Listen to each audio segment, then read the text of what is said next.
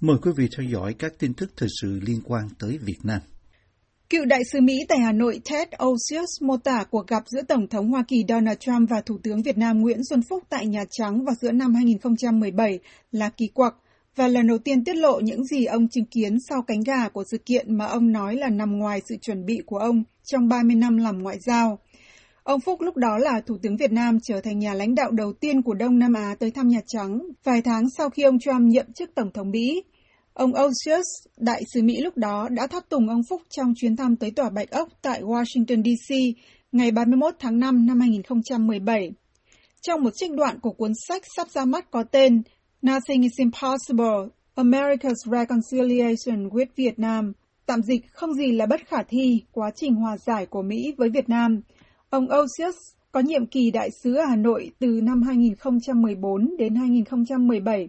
mô tả quang cảnh khá hỗn loạn bên trong phòng bầu dục tại buổi tiếp đón ông Phúc. Khi tới nơi, đại sứ Osius được tướng Ezra McMaster, lúc đó là cố vấn an ninh quốc gia, giới thiệu với Tổng thống Trump. Ông Trump với mái tóc màu cam theo mô tả của đại sứ Osius đưa ra lời khen về công việc đại sứ của ông ở Hà Nội trước khi nói rằng,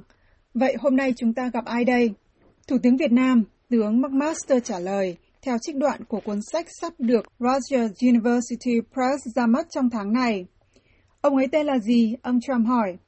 Nguyễn Xuân Phúc, một quan chức cấp cao của Hội đồng An ninh Quốc gia nói, và nói thêm rằng, theo Vân Book, ý ông nói như là fuck you, ông Trump hỏi lại. Trong đoạn trích cuốn sách được Salon đăng tải, đại sứ Osius ghi lại đoạn hội thoại giữa Tổng thống Trump với các quan chức, trong đó ông Trump nói rằng ông từng biết một người tên là fuck you. Thật đấy, ông Trump nói, tôi cho ông ấy thuê làm một nhà hàng, khi ông ấy nhấc điện thoại lên, ông ấy trả lời rằng, fuck you, việc kinh doanh của ông ấy trở nên tệ hại, mọi người không thích nó, ông ấy mất nhà hàng. Một văn bản bài phát biểu tổng kết chuyến thăm của ông Trump tới Việt Nam hồi tháng 11 trong năm đó được Nhà Trắng công bố, cũng đã viết tên ông Phúc thành Phúc, được cho là nhằm mục đích để giúp Tổng thống phát âm tên của Thủ tướng Việt Nam. Tên của ông Phúc từng là chủ đề bàn tán trên mạng xã hội vì trong tiếng Anh có thể bị đọc nhầm thành một từ có nghĩa thô tục. Tại thời điểm chuyến thăm của ông Phúc, Việt Nam đang có thặng dư thương mại với Mỹ ở mức 32 tỷ đô la. Tại Washington, trước khi gặp Tổng thống Trump, ông Phúc đã gặp đại diện thương mại Hoa Kỳ lúc đó Robert Lighthizer và cho biết rằng Việt Nam mong muốn tăng cường thương mại và đầu tư với Mỹ, cũng như chứng kiến việc ký kết các thỏa thuận được xem là lớn nhất giữa hai nước lúc đó. Sau khi biết rằng Việt Nam có thặng dư thương mại lớn với Mỹ và thâm hụt thương mại với Trung Quốc, Tổng thống Trump, theo đại sứ Ozius cho biết trong cuốn sách, nói rằng người Trung Quốc luôn có được những thương vụ lớn, ngoại trừ với tôi. Tôi đã có một thương vụ lớn ở Trung Quốc. Ông Trump sau đó chỉ thị cho ông Lighthizer đưa thâm hụt thương mại của Mỹ với Việt Nam xuống số 0 trong vòng 4 năm. Với mức thâm hụt thương mại của Việt Nam với Mỹ tiếp tục gia tăng, Ông Trump vào tháng 6 năm 2019 cáo buộc Việt Nam là là kẻ lạm dụng tồi tệ nhất hơn cả Trung Quốc trong quan hệ thương mại với Mỹ. Hai ngày sau đó, ông Phúc đã tiếp cận ông Trump bên lề hội nghị thượng đỉnh G20 ở Nhật Bản. Truyền thông Việt Nam lúc đó cho biết hai nhà lãnh đạo đã trao đổi cởi mở và xây dựng trong cuộc tiếp cận này. Chính quyền của ông Trump sau đó đã đưa Việt Nam vào danh sách các nước thao túng tiền tệ và khởi xướng cuộc điều tra về nguồn gốc gỗ nhập từ quốc gia Đông Nam Á.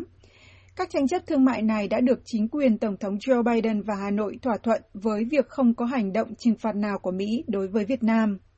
Đại sứ Osius vào cuối năm 2017 đã xin từ chức trước thời hạn để phản đối ông Trump trong việc trục xuất di dân chiến tranh Việt Nam tới Mỹ trước năm 1975, bất chấp một hiệp định được ký kết giữa hai nước bảo vệ họ không bị đưa trở lại nơi họ rời bỏ đi. Việt Nam kêu gọi Trung Quốc tuyên truyền khách quan nhằm củng cố quan hệ giữa hai nước sau khi một làn sóng người dùng mạng xã hội của Việt Nam phản đối một bộ phim mới của Trung Quốc mà họ cho là xuyên tạc lịch sử về cuộc chiến tranh biên giới phía Bắc cách đây 4 thập kỷ.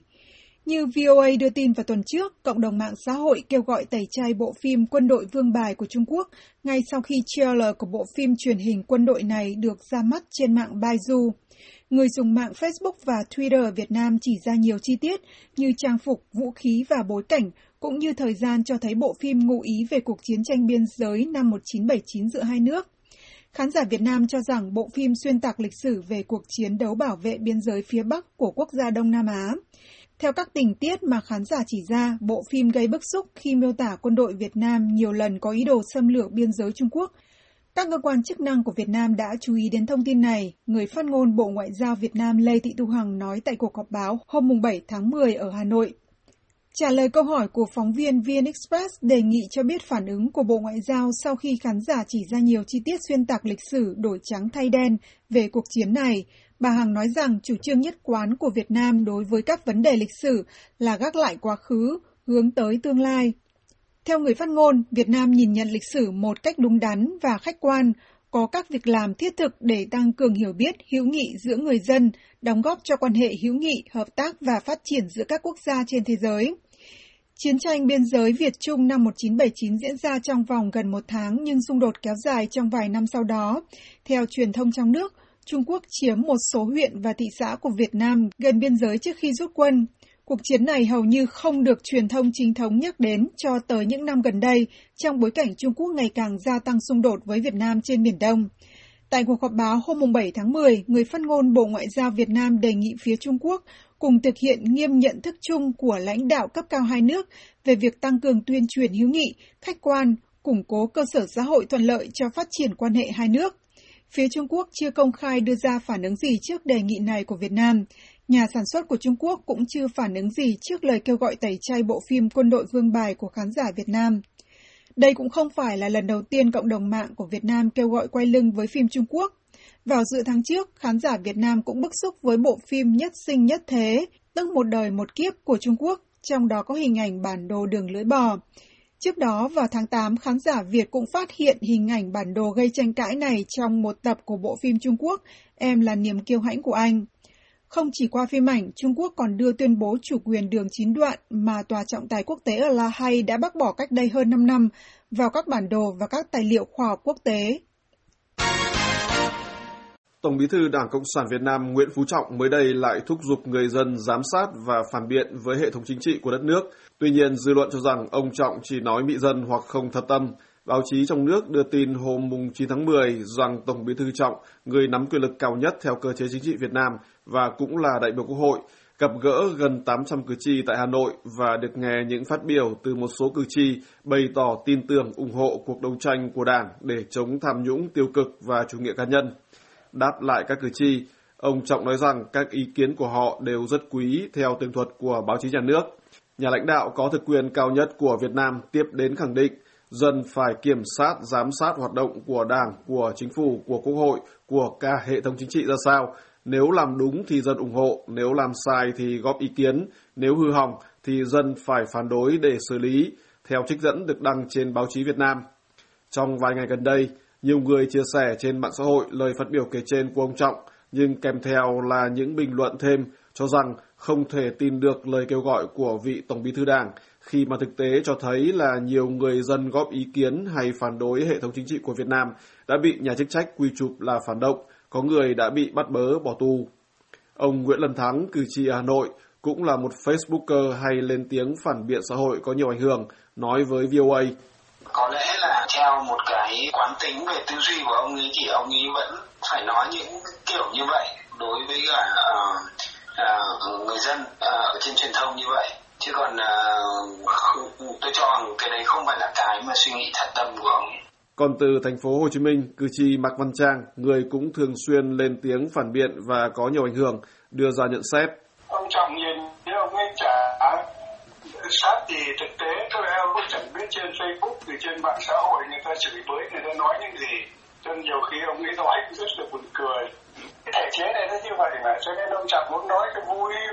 bình dân vậy thôi hoặc là ông cũng chả biết thực tế nó thế nào. Thì người ta nói đúng sự thật thì là nó quy ngay cho vui nhỏ mới quy là quy thế là thủ địch. Trong những năm qua, các vị lãnh đạo khác nhau của Việt Nam bao gồm cả ông Nguyễn Phú Trọng và các cựu Thủ tướng Nguyễn Xuân Phúc, Nguyễn Tân Dũng không ít lần khẳng định là người dân có quyền giám sát phản biện bộ máy chính trị và kêu gọi người dân thực thi các quyền này. Tuy nhiên, như VOA đã đưa tin, trong cùng thời gian, chính quyền Việt Nam liên tiếp bắt bớ và bỏ tù một loạt những người lên tiếng bình luận chỉ trích về các chính sách và sự hoạt động của bộ máy chính trị và các quan chức Việt Nam, dẫn đến những phản đối từ phía Mỹ và một số tổ chức quốc tế cổ suý cho các giá trị dân chủ và nhân quyền. Mỹ và các tổ chức quốc tế nhiều lần chỉ trích rằng việc bắt bớ bỏ tù đó của chính quyền Việt Nam đi ngược lại chính hiến pháp, luật pháp và các phát biểu của các nhà lãnh đạo đất nước. Với thực trạng đầy mâu thuẫn giữa những phát biểu và hành xử như vậy của chính quyền, giáo sư Mạc Văn Trang đưa ra ý kiến về những gì người dân có thể làm. Trong cái thể chế này thì tốt nhất là người dân cứ chẳng nói gì cả. nói lên sự thật là, là nói xấu, là thế là thù địch. Nếu phải ai phê phán họ nó phải ra sự thật thì ở đấy là bôi xấu lãnh đạo, để chia rẽ lãnh đạo. Ông Trọng nói như vậy thôi cái trong thể chế này mà ai nói lên sự thật và phê phán cái sai trái của họ thì lập tức là họ cho là thế là thù địch thậm chí họ khủng bố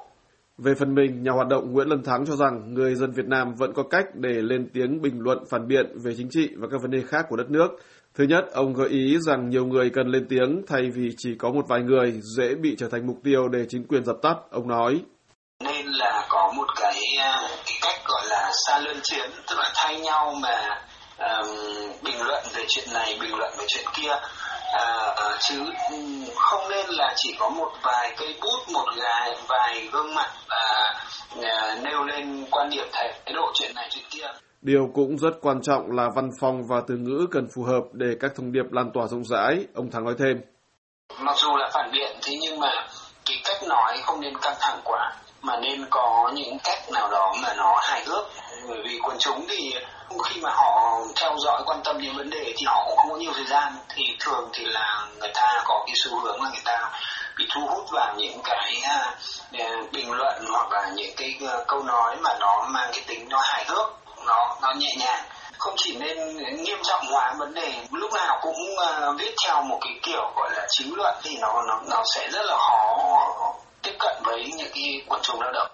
Việc Tổng Bí thư Trọng kêu gọi người dân giám sát phản biện diễn ra đúng 5 tháng sau khi Chủ tịch nước Nguyễn Xuân Phúc nói trong một cuộc gặp cử tri ở thành phố Hồ Chí Minh rằng Việt Nam luôn đề cao phát huy dân chủ và quyền làm chủ của nhân dân, nhưng cũng giữ vững kỳ cương phép nước và cho rằng nếu dân chủ tào lao thì đất nước sẽ loạn.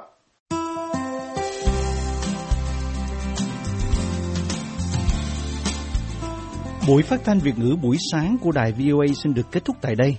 Tấn Chương cùng toàn ban Việt ngữ xin kính chào các khán giả.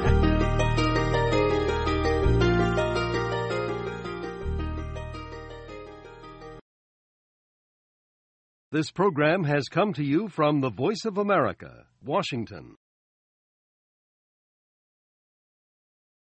Tiếp theo là bài xã luận phản ánh quan điểm của chính phủ Hoa Kỳ.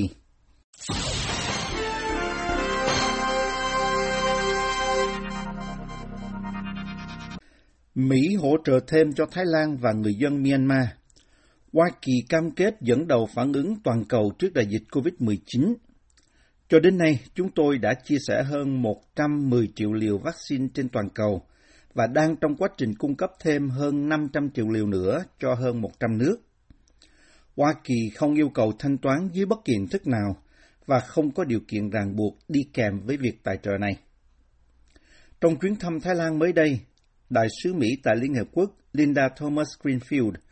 tuyên bố rằng Mỹ đang cung cấp hơn 50 triệu đô la viện trợ nhân đạo thiết yếu cho người dân Myanmar,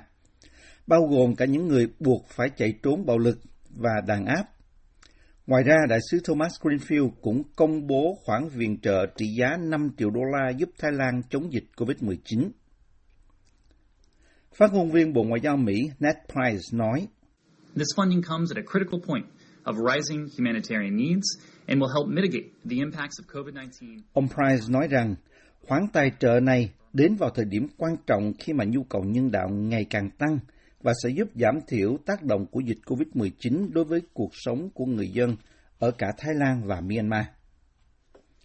5 triệu đô la trong khoản viện trợ này sẽ được dùng để hỗ trợ cho các nhân viên y tế Thái Lan triển khai tiêm chủng vaccine – nó cũng sẽ giúp củng cố khả năng của hệ thống y tế Thái Lan trong việc ứng phó với COVID-19. Phần còn lại của gói viện trợ, tức 50 triệu đô la, sẽ được dùng để hỗ trợ nhân đạo thiết yếu cho người dân Myanmar, Đại sứ Thomas Greenfield cho biết. Số tiền này cũng được dành hỗ trợ cho những người mất nhà cửa và buộc phải chạy trốn bạo lực và đàn áp sau cuộc đảo chính quân sự. 50 triệu đô la tiền viện trợ nhân đạo sẽ được giải ngân trực tiếp thông qua các đối tác là các tổ chức quốc tế và tổ chức phi chính phủ để hỗ trợ lương thực khẩn cấp, cứu mạng người, cung cấp nơi trú ẩn, các dịch vụ y tế thiết yếu, nước, giữ sạch sẽ và các dịch vụ vệ sinh cho những người dễ bị tổn thương ở Myanmar, bao gồm hơn 700.000 người tị nạn và thất tán trong nước. Các nguồn lực này sẽ giúp Thái Lan, các tổ chức phi chính phủ và các tổ chức quốc tế vừa có thể ứng phó với cuộc khủng hoảng COVID, vừa đáp ứng nhu cầu của những người dễ bị tổn thương, nhất là ở vùng biên giới của Thái Lan, Đại sứ Thomas Greenfield nói. Đây là thời điểm cực kỳ khó khăn ở nơi đây cũng như trên toàn cầu, và tôi muốn người dân Thái Lan biết rằng Mỹ sẽ tiếp tục sát cánh với các bạn. Hoa Kỳ kêu gọi các nhà tài trợ khác hỗ trợ hào phóng các nhu cầu nhân đạo khẩn cấp của người dân Myanmar. Chúng tôi tiếp tục kêu gọi cộng đồng quốc tế cùng chúng tôi làm nhiều hơn nữa để chống dịch COVID-19 và chấm dứt đại dịch ở Thái Lan cũng như trên toàn thế giới.